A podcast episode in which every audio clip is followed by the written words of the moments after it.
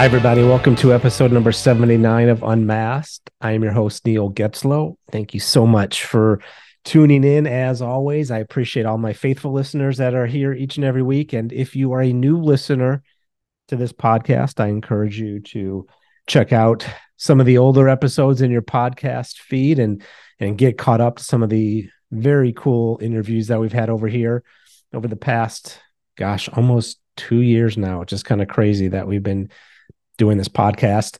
Uh, you can also learn more about me and my journey over at neilgetzlow.com so be sure to check that out. And uh, before we jump into today's episode I have to get a, a, give a shout out to the Run to Stop It organization. That's a, a group that uh, the Rock of KC, my church, has uh, stood up uh, almost, I think, almost a decade now to raise money for organizations that are in the battle against sex trafficking. And uh, this year's goal was to raise four hundred thousand dollars. The race just took place last Saturday, October twenty first. Unfortunately Amy and I could not be there to support it, but uh, the fundraiser does go through the end of Oct- October, so there is still time to ho- to help and you know run to stop it. I'm just so blessed uh, that, to be able to support that organization. Uh, it, this year, the funds are going to Russ Tuttle and the Stop Trafficking Project. Uh, if you haven't, I encourage you to find Russ's episode on here and listen to him. He's got an amazing story and does some incredible work in warning parents and kids about the dangers of of online predators and pornography. Uh, money also goes to Relentless Pursuit Outreach and Recovery, a, a, group in Kansas City that's helping women escape the horrors of trafficking. So, uh, as you may know, um, using the uh, for every download and listen of unmasked episodes in the month of October, so it'll be episode 76, 77, 78, and this one 79. Every listen, one dollar is going to run to stop it. We heard earlier in the month from Fred Stoeker on every man's battle with pornography. Uh, Gene McConnell was so vulnerable in sharing his story on creating the demand. Uh, we had Ruth Hosepian on last week. It, you know, we don't often talk about the impact that pornography has on women, but she was she was incredibly open and honest about what pornography did in her life and uh, the issues that she suffered from that. and then this week, well, we're going to close out looking at the evils of human trafficking and specifically in Europe. Uh, today, I'm really excited to share my interview with filmmaker Alison Wilson. Alison is director of the documentary film Exit. The movie uncovers the journey of three women looking for a way out of poverty and ending up being victims of trafficking.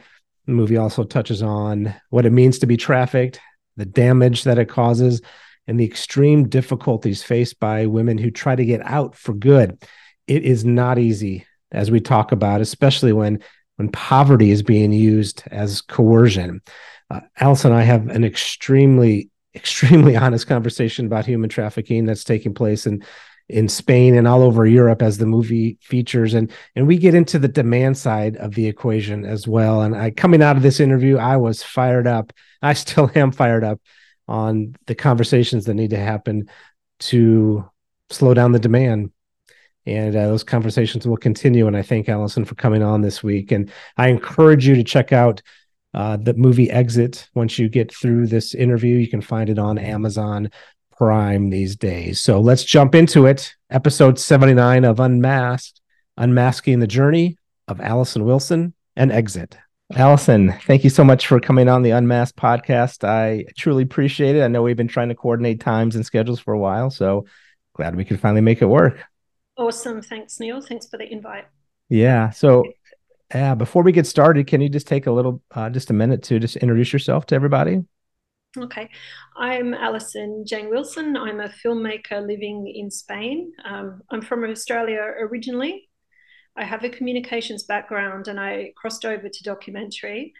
Um, my last film, Exit, uh, premiered at the San Diego International Film Festival it's addressing the harms of human trafficking and the commercial um, the commercial sex trade. So I'm quite active in that space, um, and I work with survivor-led groups around the world.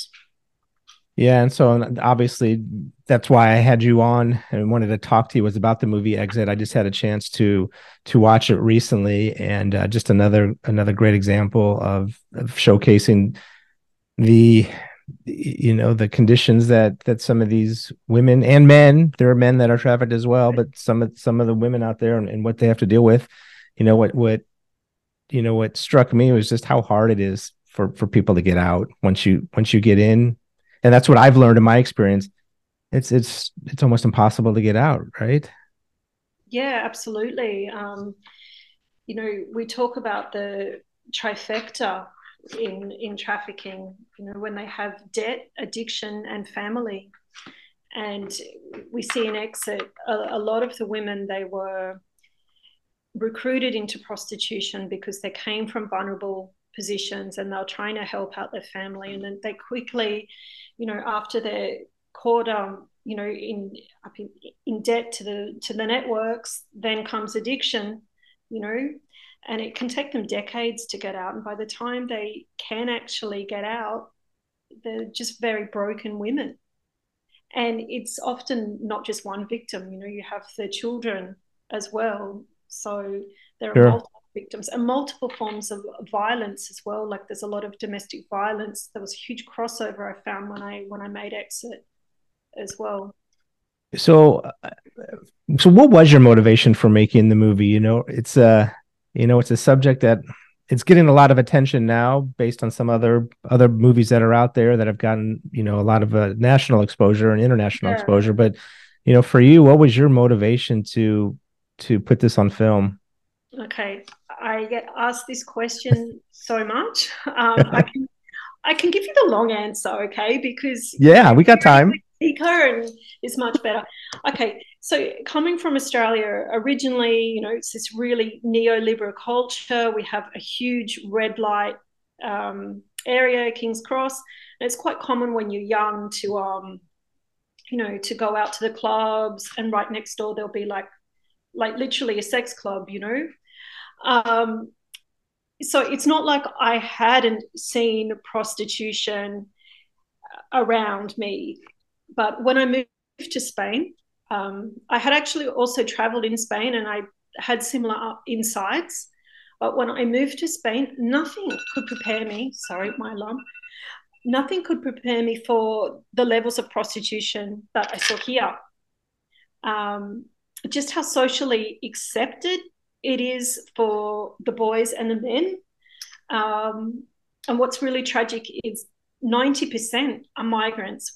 Spanish women haven't been seen haven't been seen in uh, brothels for close to 30 years. Okay, so you know you have a lot of Eastern women, obviously with um, you know the the shared language from Latin America to Spain. There's a lot of Latin American women as well, but uh, I mean they're just from everywhere. Um, and we moved to this town called Castelldefels, which looks like this sort of family orientated beachside little town.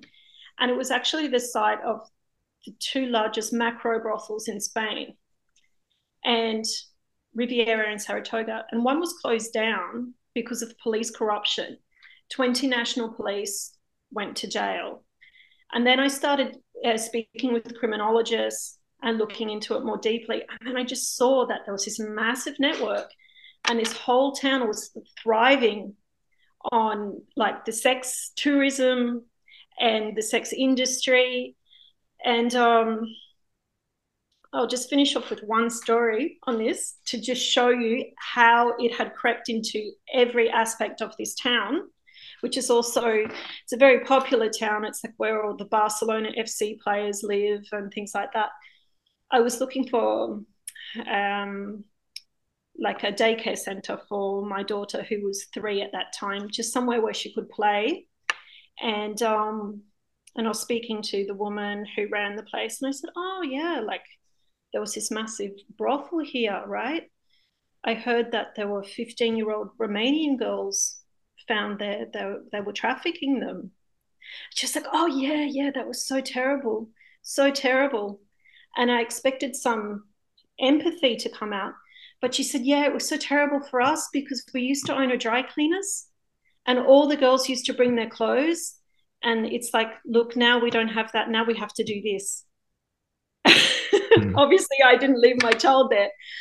but it was like doctors were going there every month and you know doing the hiv test the town planners the taxi drivers the bouncers there were so many people making money from from this big brothel and then you see there are these towns all over spain there's one called la Jonquera, which is on the border between um, spain and france and it is like just this big big brothel. There's 3,000 people living in the town, and 1,500 are employed by this uh, big macro brothel called the Paradise.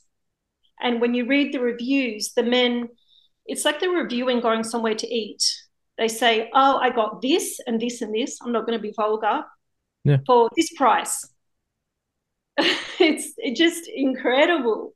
Yeah. And then we have all the obvious mafia networks, which um, mainly operate the highway and roadside prostitution. We also have something in Spain called pisos, which are like the clandestine apartment blocks, which are everywhere. Then we have these big cabaret clubs. Then we have in Barcelona now we have the ethical brothels and so is it, pornography. Is it legal? Is it legal in Spain? You know what? It's a grey zone. I can tell you why. There's this law called the Terceria Locativa, and Paula Fraga um, explains it very well. She's a lawyer in um, in my film Exit. What happens is these club operators they operate as landlords. They say, "I'm just giving this poor woman a room," and then what they do is they take you know half or more of her income. She has to pay for the room, for the towels, for this, for that. They get the commission from the drinks and renting the room. But I mean, there's huge coercive factors behind all of these clubs. But yeah, they, they pose as businessmen or landlords. And that's this uh, grey law that we're trying to change. Yeah, and that's I think that's the thing that when I think about, you know, there's a lot of discussion, obviously in in Europe primarily right now, but coming to Canada and the U.S. about legalizing legalizing prostitution um, for all parties, no mm-hmm. no repercussions whatsoever. And I just keep thinking, and that so what you talk about is like that's to me that only is going to ramp up trafficking because you need to fulfill you need to fulfill the demand, and there is so much money involved. Mm-hmm. Like I just see, I have a hard time believing that is safe for the women that are involved like i think some mm. of the the people that are advocating for for the um, legalization of it believe yeah, I mean, the people who are the managers, the the middlemen and the middle women, they do quite well, right? And yeah. the people obviously above them. But I don't know anyone who has anything to show from being in prostitution if they've went into it voluntarily or whatever. I mean, lots i know trafficking survivors women who have went into prostitution who've said oh look i'm only going to do it for a year or two and then again they get stuck in the debt spiral and addiction and also the shame, you know, uh, not offered support on how to rebuild their lives. And the shame is always on the women, it's not often on the men, right? Yeah. Oh, absolutely. Right. And that's, you know, and, and, um, and I, I think that needs to change, right? And that's, you know, one of the things that I wanted to to talk to you about is is the demand side. So, and yeah. I think I think and I'm going to get the stat wrong probably, but I th- think from in the exit movie, was it something like 30% of men in Spain have purchased sex? Is that yeah, like 38. 38, 38 yeah. Yeah. It's huge. That's, a huge number. like what what I guess num- what number one, what do you think in your opinion, what do you think is driving that demand? Well, I mean, you see the young ones entering um, brothels very young. Um, it's socially acceptable. It's something very cultural. Um, I honestly, I have seen all sorts of men going into even these clandestine brothels. I remember one day watching from the highway and the amount of cars that would slow down with the baby seat with the booster in the back. Um, I also think it's a young democracy as well, um, where a lot of civil liberties were squashed by Franco. Mm. So there's this real thing in Spain now for it's you know to to live their civil liberties to the max. Um, very patriarchal culture. Um, migrant women are at the bottom of the list. Yeah. Um, some think you know they're they're offering like a charity service i mean we see that in anywhere else i know australian guys who would go to thailand and say oh but you know it kept the whole family going for a month there's lots of excuses that they tell themselves there was actually a study by a university here in spain um, the university de comillas and they found that 80% of spanish men had an awareness of human trafficking but when they explored their motivations and beliefs, you know, they were telling themselves that the, the women had entered uh, to buy luxuries and to live some sort of elevated lifestyle, which they definitely don't have. Mm-hmm. Um, that's that's yeah. interesting that eighty the eighty percent awareness of human trafficking because I think yeah. and I'm just speak on my own personal experience. Like I, you when you think of human trafficking, at least from an American perspective, right? It is it is the Sound of Freedom movie. It is the international, yeah. the kids in cages type of trafficking. But I think that's not, you know, that that's not really what I mean. To me, it's more more like exploitation um, mm. than trafficked in some ways. At least in the U.S., where you know women are out doing this, but they're you know they're they're free they're free to move and free to to go home at every evening, but they're still being you know trafficked slash exploited so it's interesting that even 80% awareness of, of the issue, and yet men still um, are being driven to to go visit. Yeah, And I mean, it, it's something cultural, um, definitely. And now um, I'm screening exit a lot in high schools, um, working. Oh, that's really good. With the local equality departments, because that's what it, it's about. It's about addressing the power imbalance, you know, and it's really great screening to the youth because they have so many questions and they talk about it so much afterwards. And like we have very high unemployment here, right? And a really um, large porn industry. So what happens is, you know, you've got half of the country living on a thousand euro a month. And then you've got like a porn producer offering, you know, a 300 euro cachet for a few hours on set, which of course never amounts to that. But, you know, and then porn's dressed up as something a bit more glamorous and not prostitution. And so, you know, we have a lot of the youth going into OnlyFans now. I know you have that in the US as well. Oh boy. Yeah. Yeah. like I know last time I was in the US, so many people were talking about it, but you know, I, I don't think you have like the high employment unemployment like we have. You know, you have a lot of the youth they really think that they don't have too many places to go you know and then the um, and then the the young men you know with this real machismo culture um, it's even the, the head of the national police said here it's become a form of leisure. It's become a form of entertainment for the young boys not just to go to a strip club but to go to a brothel you know? Hmm. Um, and it's migrant women. Okay, um, it's they don't see the faces of their mothers or their sisters or whoever else. Well, they don't. They don't. I mean, I think that's the thing, right? They don't. They don't see a human being. Right? Yeah, yeah. And, that, and that's yeah, and that's part of the. I mean, that's part of the problem, right? We it starts with pornography, and so I'm glad you brought that up. Uh, and, mm-hmm. and I, I, was curious how big porn pornography was. Um, I mean, I know it's an epidemic everywhere but yeah. uh, you know obviously that is that is driving particularly men's behaviors when it comes to how they view women how they treat women how they look at women especially then like you said you, you, you know the migrant person who doesn't assimilate into the culture has nowhere else to go and it's yeah. just you know it just it's a it's just um you know that's just how it how it develops and how how people get trapped into it uh, but I'm I'm also uh, that's very, that's good news to hear that you're sharing it in high schools because I do think because of the internet and and how easy you know and accessible pornography is, I think that is the generation that's getting just desensitized at, at such an incredibly early age, and then and now we're exploiting each other when they yeah. trade sexually explicit material between themselves and that material. Who knows where that those pictures go once once you send them, you never know where those things go yeah yeah it's scary i mean i i have a preteen uh, raising her in this culture. Oh, and I yeah. think you know, I'm pretty much a helicopter mom, but you have to be. you have yeah. to be. And and you know, and like you mentioned, OnlyFans to me, that's like a version of of prostitution light, if you yeah. will, because it's just again, it, it all goes to and and um uh, I don't I don't know if you know Andrea Heinz. Um, yeah, I do. Yeah, yeah and, and, Andrea, I had a chance to talk to Andrea a couple times, and the thing mm-hmm. I always remember her telling me was that for her, you know, the the the poverty and the the coercion that was the poverty was her pimp. Yeah. Right, because she hadn't. There's no way to get out of that control when when you have no money and you have no way of making a living and you, you know there's there's you, you see there's there's no way out so did you did you learn anything surprising as you were making this film about trafficking?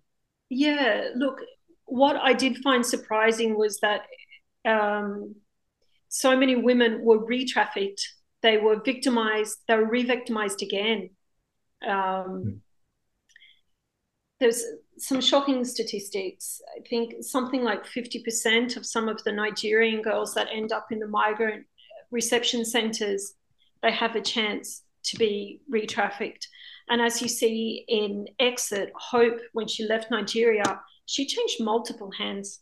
And they were all profiting from her along the way and absolutely brutalizing her along the way. And I mean, she represents tens of thousands of women and, and their children. So by the time they get to Spain, and I'm talking about Barcelona specifically, with her, prostitution doesn't seem so bad you know? Yeah. Um, right. I mean, she's massively in debt to the network. Um, she can't leave the network till she pays off this ridiculous amount of money. How else is she going to pay off this ridiculous amount of money as like an illegal migrant in a new country other than prostitute herself? You know? Yeah. Um, and what's really shocking, like the Nigerian network has a completely different mindset to a lot of the other networks. And I think there are very few people that can work with them correctly because they are so different. Uh, there's something that we call uh, their invisible cord, which I didn't go too deeply in an exit. Like they on the street with maybe the the pimp, however many hundred meters of way, away, people will think, oh, you know, why don't they leave? Why don't they do this to some of the policemen who are around? But um, this invisible cord is like voodoo, and it sounds very, very strange. But in this particular part of Benin, they believe, you know, this this voodoo curse more than anyone would believe, like the word of God or or whatever. Like they believe something will happen to their family, something will happen to them if they don't comply. So they have this on top of the huge amount of debt that they have. They've been raped, tortured, beaten, starved um, en route to to Spain via Libya or Morocco. I mean, most go to Italy. They use it Italy or Spain as a trampoline to get into other parts of Europe. And then, you mm. know, they'll go to other parts of Europe where there isn't the equality model, where there's a higher purchasing power by by the by the Johns, you know. Um, yeah. Spain, Spain also another thing why prostitution is so massive here. It's known to be like a haven for low cost prostitution. Wow it's super low cost and you know the johns will flock in from anywhere you know um, also the variety that they have as well um, and it's impunity free you know they can do what they like. Sure. Yeah, yeah i mean there's there's no there's no I don't, there's no regulations right? Yeah. there's no so yeah you, it's just men can get in there and and, and treat treat these women horribly. Like, and I gotta like, and so, like, so, so for the women that are in the exit movie, they were specifically like, they were specifically trafficked, sent to Europe to be in the sex industry. Right? Yeah, well, they had very, very different stories and, and complex stories. Without giving too many spoilers, because yeah. I want yeah. everyone to watch it, but I yeah. know there's to unpack. Like, Hope starts off as a, a, uh, as a smuggling case, right? Which is something discussed so much in the how to address this in the human trafficking community. And also, you look at some of these women, there's not like you were talking about the stereotypical films that you have in the US as well. I mean, there's no big tough guys with their band with their gang tattoos here or their white vans or whatever. Right. Hope was lied to by someone in her village, by a family member, you know, someone she trusted. So that makes it very hard to trust us. If you're lied to by someone very close to you, why why are you going to speak to someone in Europe about what you're going through? So that's that's another reason why it's very hard to work with them because they really keep their mouths shut, you know. And I hope yeah. um, you see she's very heavily silhouetted, but um, she had a lot to say. She really didn't want people to go through what she had went through. Then she she's turned into a trafficking victim. She was enslaved. She was chained. All of those pictures that you see actually happened to hope. And if you look at some of the pictures in in libya what they live through is it's just hell. Um, on that note i also spoke to some nigerian men who had been through similar situations in morocco on their way to spain but they're they're much less vocal. There's so much stigma um, they often don't speak up about their experiences. So, like you said before, of course, boys too. Um, yeah. And yeah, and a lot of them obviously they they die along the way. Um, Vanessa, um, classic case that we see in Spain for decades. I read about a case like hers every day in the newspaper when they say they've broken up a trafficking network offered a, offered a job in Spain, um, recruited, targeted by you know a recruiter in Brazil. They knew her family had a lot of problems. They knew she was the sole provider. You know, come to Spain, it will be easy. And then you know she arrives, the passport seized straight away. Oh, what do you think? Do you think um, I'm just going to bring you here and you don't owe me any money? Get to work, you know. And then literally you know, locked up in one of these clubs 24 7, has to do whatever service, has to work all night. Um, mm. And then also, as Alika uh, Kinan explains, they keep on adding and adding on extra costs. And I mean, these are all set by the network. You know, they'll start paying for medications for family members, they'll act like they're your family. Um, you know, if a client's dis- a client's dissatisfied, you have to return money. If you're late, you have to return money. They're constantly penalized wow. and you know broken down, and then they just end up in tens and tens of thousands of dollars of debt. And a lot of these women they end up living in the club because they've got nowhere else to go. Um, and then there's also the children that are born within this situation, many as a result of rape, but also these children they belong to the network you know, I know some women, they see their child maybe once a week. The pimp, the pimp slash trafficker brings the child to see them. They're not going to go anywhere if they've got a child somewhere. Sure. You know, um, then we see a lot of uh, a lot of women going into prostitution because there's poverty. They say, "I'll do it for a year or two I don't want my little brother to go through this. I, I, want my brother to have an education. I want my little sister to have this. You know, they think they'll go in for a year or two, and like 10 years later, they're still there and they're very broken, you know? And, and so I don't know if you can, I don't know if you can answer this question, but I'm, I'm mm-hmm. curious.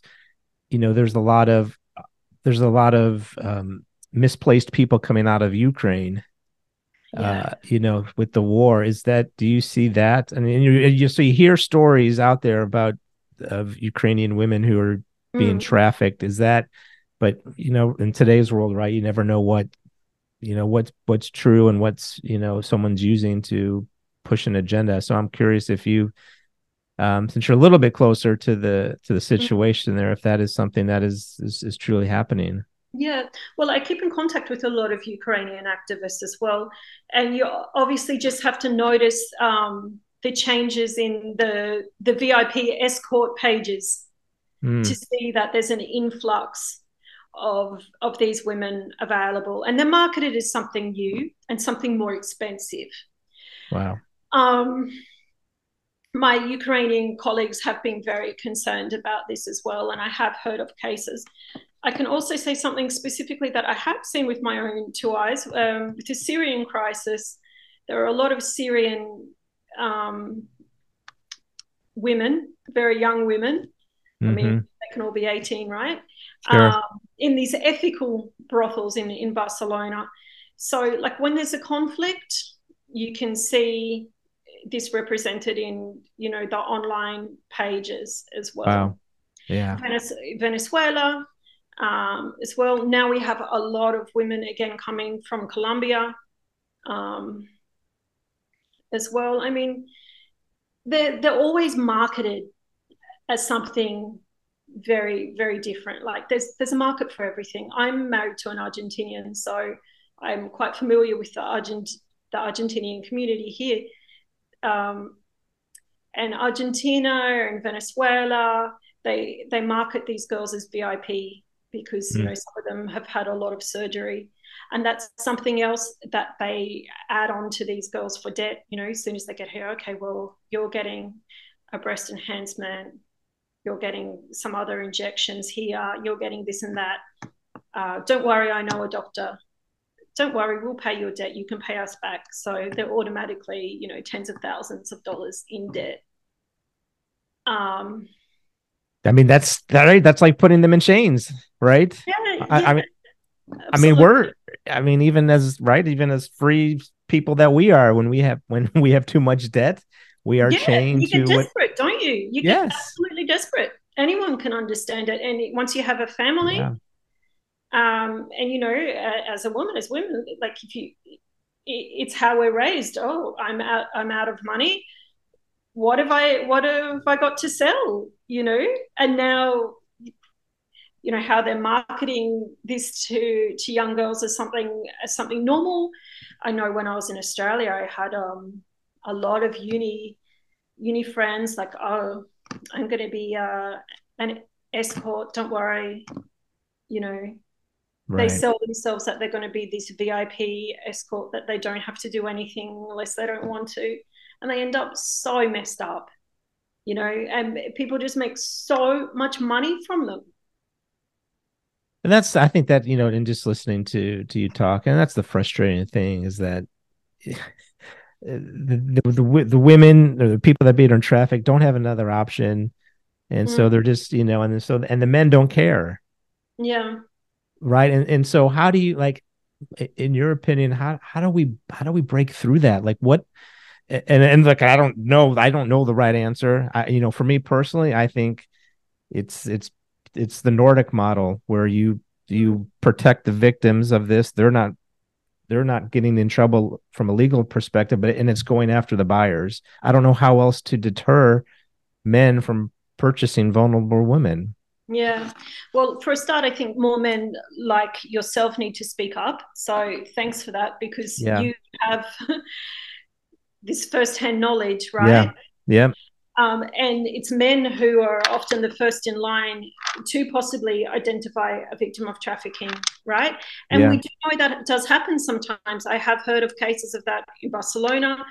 For example, I, I know there were a bunch of German guys here for a box party. They were taken to one of these clandestine um, locations. They reported to the police straight away and they ended up saving a whole lot of girls. Okay. Um, so that does happen sometimes, you know. Um, you do, I have spoken to men, they've went to some even commercial places in Barcelona. I think there's a place called the Doll House or something I'm going to make myself some more friends. Um, but you know, guys criticize what they see there, and it's sort of this cabaret spectacle. You know that they have heard the girls spoken to in a particular way. They've seen them in like poor conditions, and they're not girls and women in in particular brothels. You know.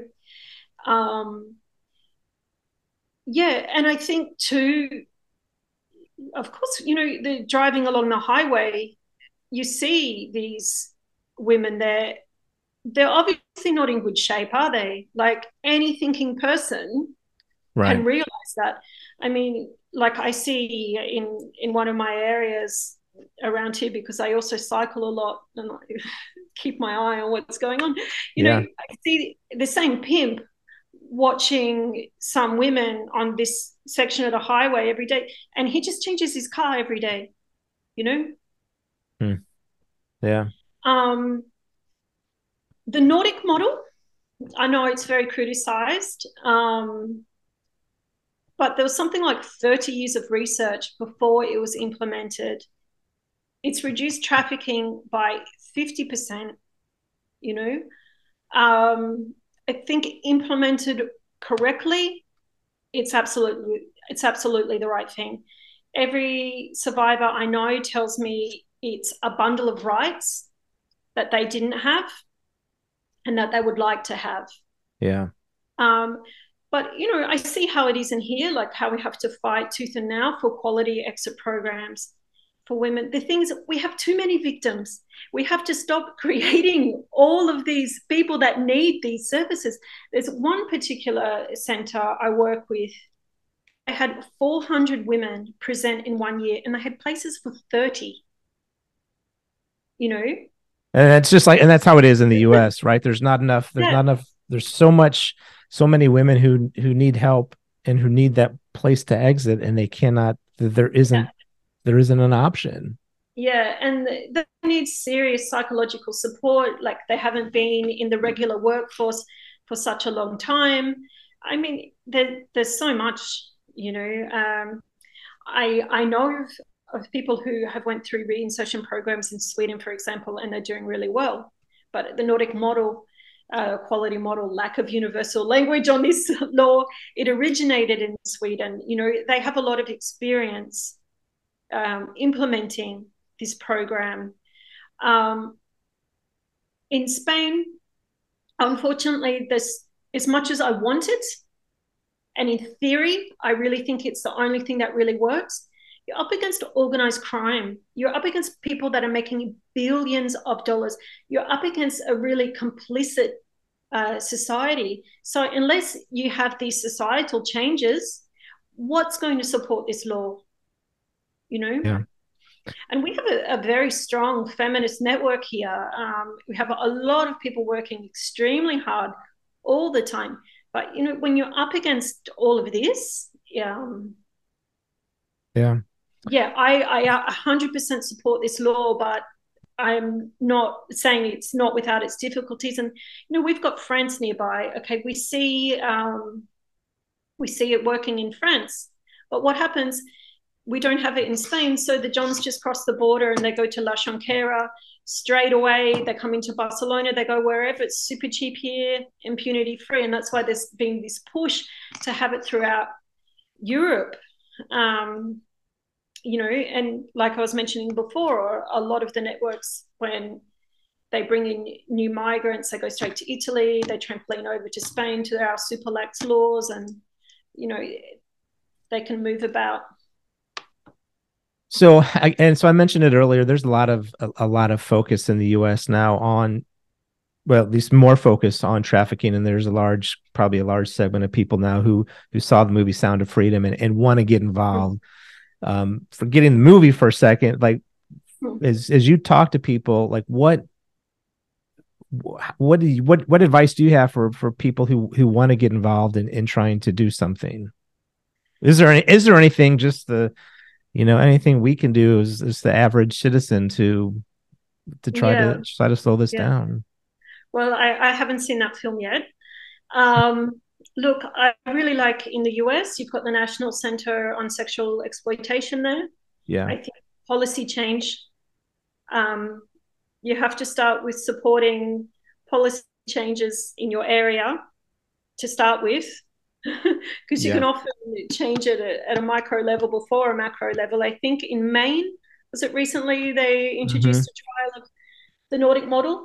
There's also another organization, More Too Life, um, headed by Dr. Brooke Bello. She's a survivor of human trafficking.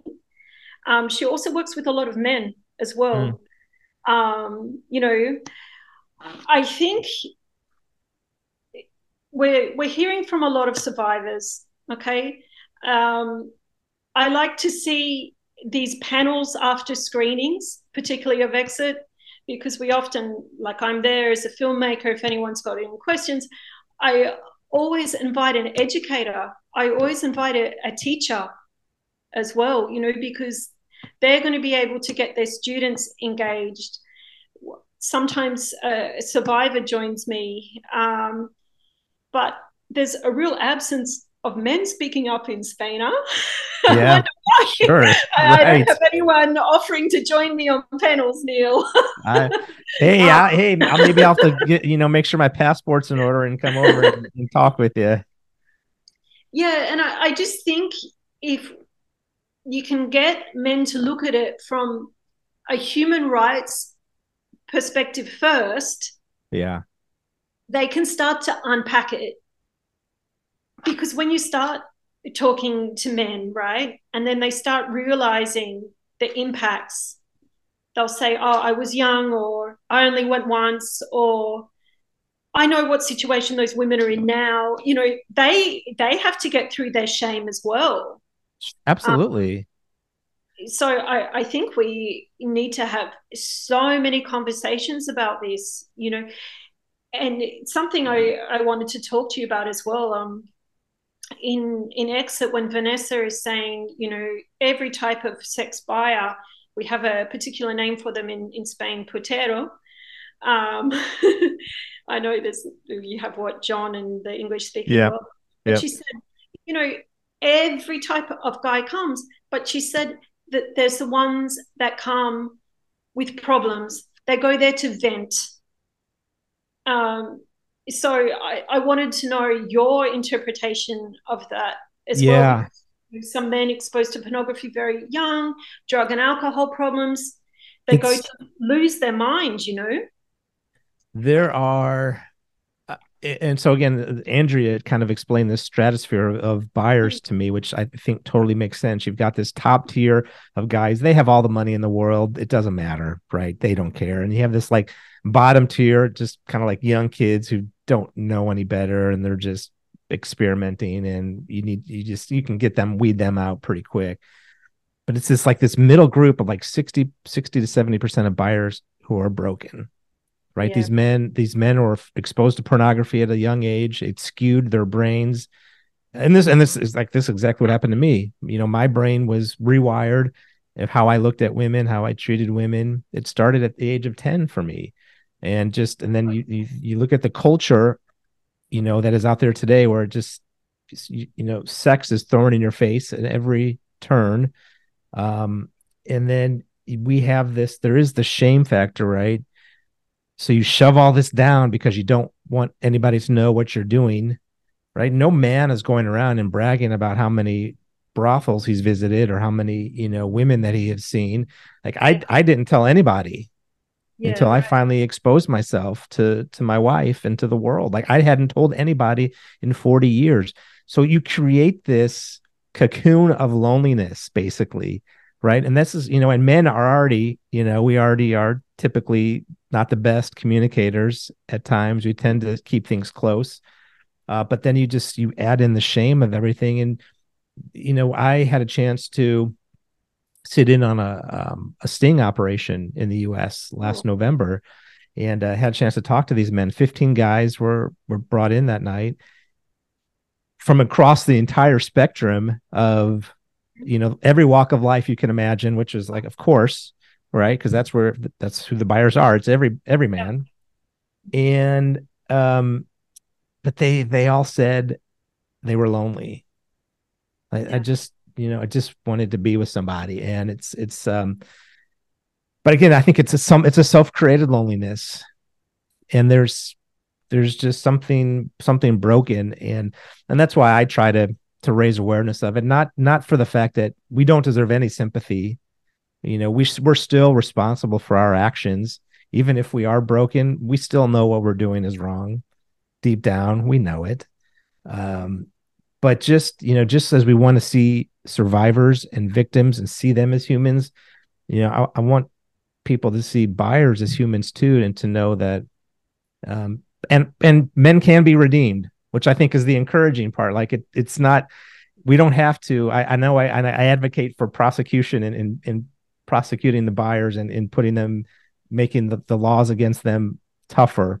Um, not as a punitive punishment, but it, but hey, look, you got to take accountability and there, there needs to be determined because right now you could get popped for prostitution in the US. It's a traffic ticket, basically, right? You, there's nothing going to happen to you then that actually, and the likelihood is the person that you're meeting with, she's likely the one that's going to end up in jail.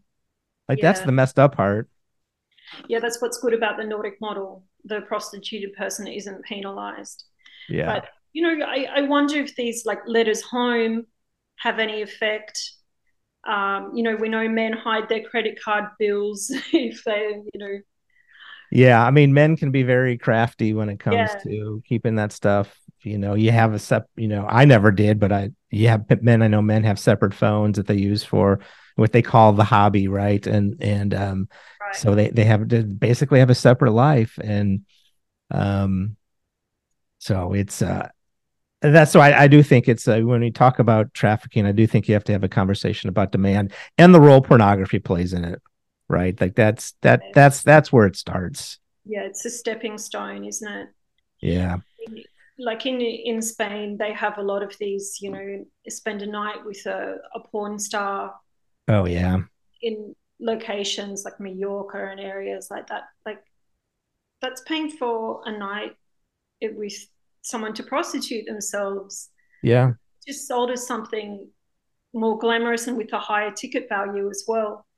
You know, but it's like these men thinking that in these, especially young boys thinking they get the prize. You know, like and you know money okay i can buy another human you're never buying consent you know that's I, right that's to, yes yeah i think that's a great way to look at it too right you're paying for consent which means you don't really have consent at all necessarily yeah. it's just it just happens to be a financial transaction but that's what i hope and that's again by by talking about it i hope to raise awareness for men that says these women 99.9% of the women that are doing this don't want to be there.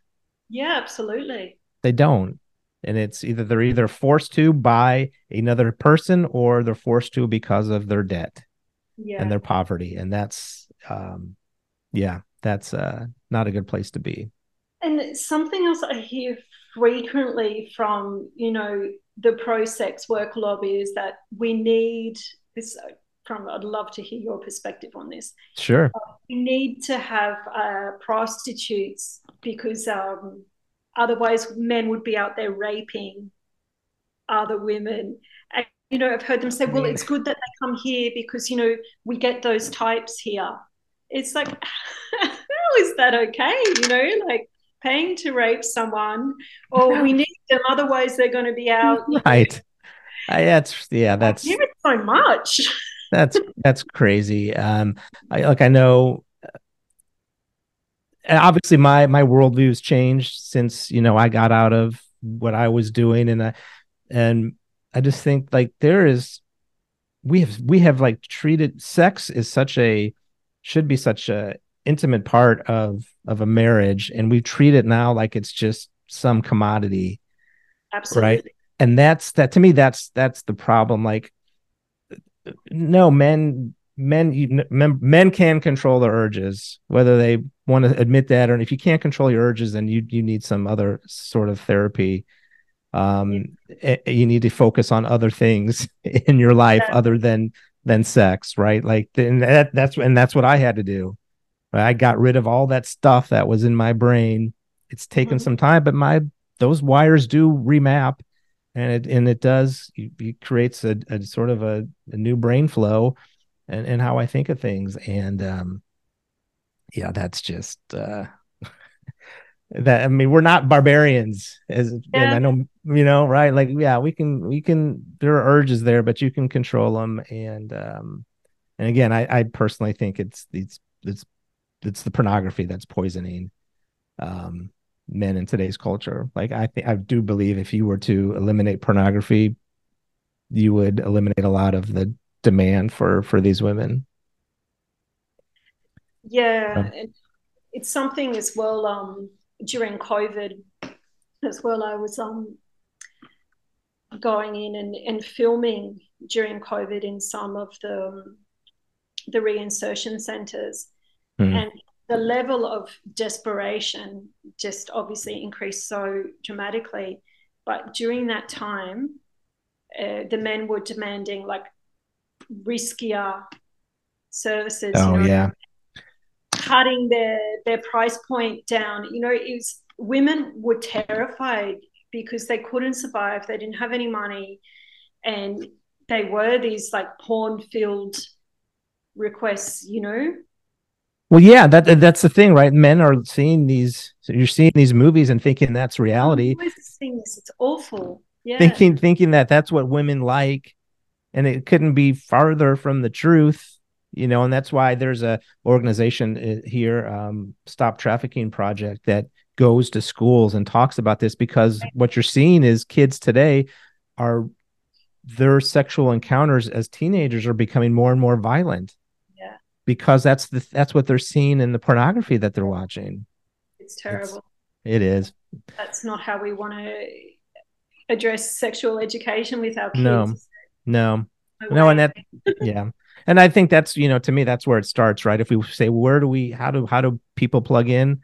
Start with your kids yeah. right? And and help them understand how to be safe online to avoid that. And i think that it's it may not seem small but that's probably going to be the place that you're going society's right. going to have to start is with the yeah. family yeah i totally agree i mean if they're already on that path too we have a chance to change their minds yeah that's right we show them what's at the end of that road, right?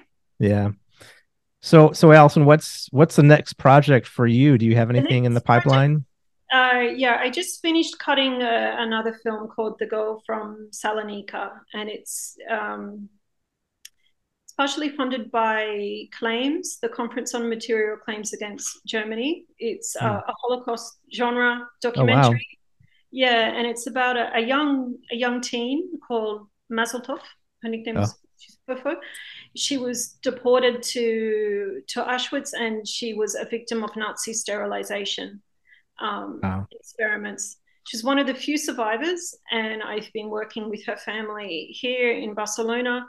Um, the film explores medical ethics because later on in her life, like many trauma survivors, she decided to talk about it. She reclaimed her family name and um, you know, they started teaching on Holocaust um, medicine and ethics in, in Madrid at a university here. She was working with Yad Vashem and um, she accepted the Prince of Asturias, Asturias Award. She did a huge amount of advocacy after, you know, battling all these types of mm-hmm. cancers that she'd had throughout her life from these experiments.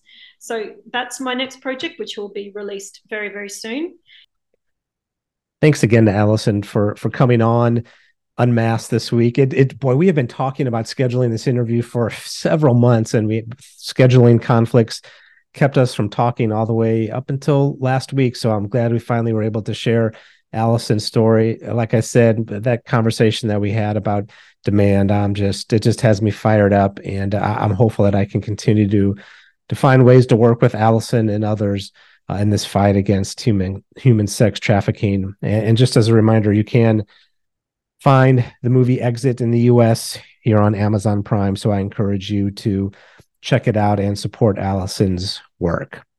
All right, next week, hey, guess what? World Series time, if you can believe it. Uh, and um, so it's also, I think, a good time to have uh, maybe a, a, former Major League Baseball player on the show. And so, yeah, we're going to have uh, ex pitcher Brandon Puffer on to unmask his journey from professional ball player to prison to now encouraging men through the power of Christ. And that's coming up next week on Unmasked. So, hey, thank you so much for tuning in this week. I truly appreciate it. Remember, every listen of this episode and episodes 76 through 79 one dollar going to run to stop it. So be sure to to uh, listen and share this episode widely if you can. And remember, Jesus did not come to hang out with the saints and the righteous. He was in eating dinner with the sick and the sinners, pretty much like you and pretty much like me. And uh, but he wasn't there to celebrate in our sins. He was there to call us out of it. Have a great week, everybody.